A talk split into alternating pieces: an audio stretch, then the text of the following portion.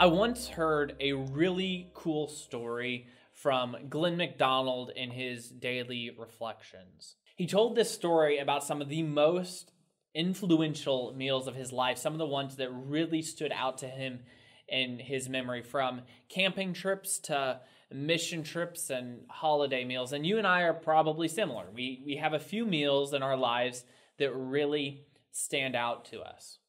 And then he made this very interesting point that we've had thousands of other meals in between that we probably don't remember at all. I can't even remember what I've had every day this week, much less the entirety of my life. And our spiritual lives are very much the same way. We've had some of these big spiritual encounters or these big spiritual events that have heavy influences in our lives, whether that's baptism, whether that's a conference or a mission trip.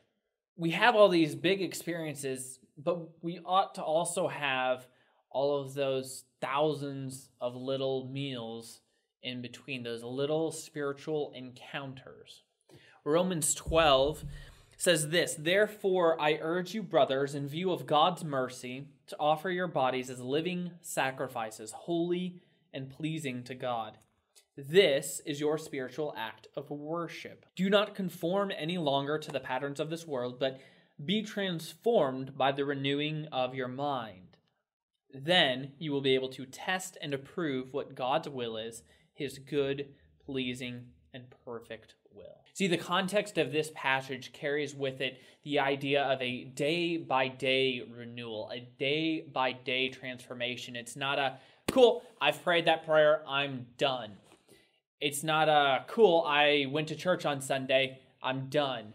It's an everyday knowing that we're we are sinful beings that every day we are offering our bodies up as living sacrifices so that the Lord does his transforming work in us that we might be able to attest his good, pleasing, and perfect will.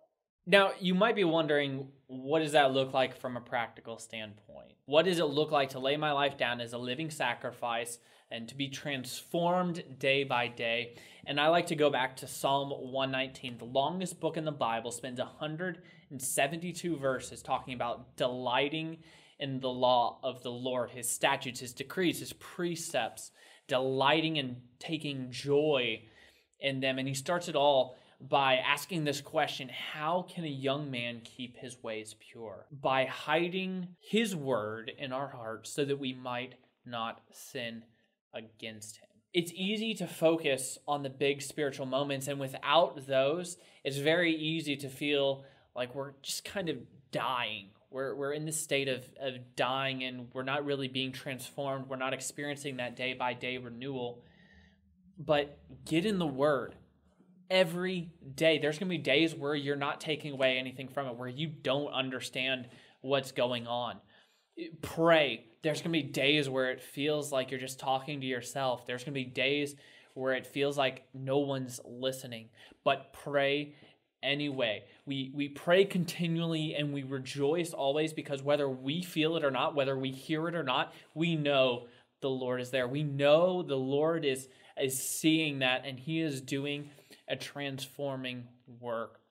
We want to talk about finding our way in the world daily getting into his word, that's what's going to cause that transformation to be able to attest to his good, pleasing, and perfect will. The big spiritual moments are important. It's easy to focus on all of the big spiritual events in our lives, but don't neglect all of the thousands and hundreds of thousands and millions of little spiritual experiences in our day to day lives those are the ones that are keeping us alive. So I just have one question for you. How are you going to offer yourself up as a living sacrifice in your act of worship to be renewed and transformed every day?